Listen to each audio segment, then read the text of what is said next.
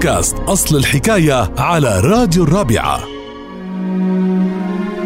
صالح وينك نص ساعة اللي ناطرك لك يا عمورة والله بنتي هلكتني. قد ما بتحب الحلو رحت جبت لها حلو مثل ما بيقول المثل طب الجرة على تمها بتطلع البنت لأمها.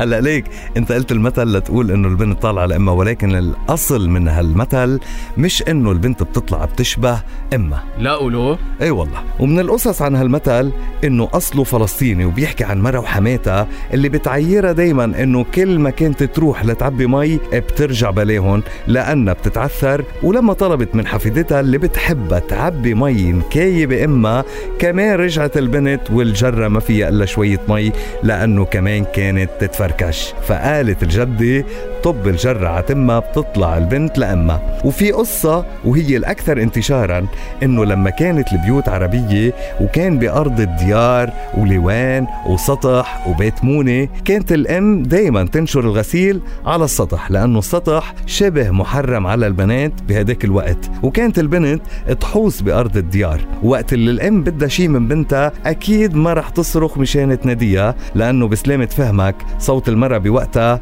كان عورة. مشان هيك كان في دايما جرة على السطح ووقت اللي الأم بدها تنادي البنت كانت تقلب الجرة وتطب على تمها أكثر من مرة وكان يطلع صوت اصطدام الجرة بالأرض ولما بتسمع البنت الصوت بتعرف إنه إما بدها منها شي وبتطلع لعندها وهيك صار المثل طب الجرة على تمها تطلع البنت لأمها.